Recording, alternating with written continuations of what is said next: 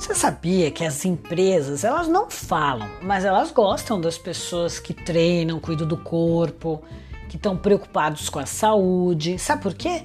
É só você bater o olho lá no escritório. Quem é mais energético? Quem é mais proativo? Ah, com certeza essas pessoas fazem alguma atividade física, ou pedala, ou corre, ou vai para academia, ou treina, de alguma forma são pessoas de sucesso. Por quê? Porque são pessoas que conseguem dominar as vontades, a preguiça, são donas do próprio destino, elas fazem as escolhas certas. Então, bora lá treinar e ser uma pessoa de sucesso.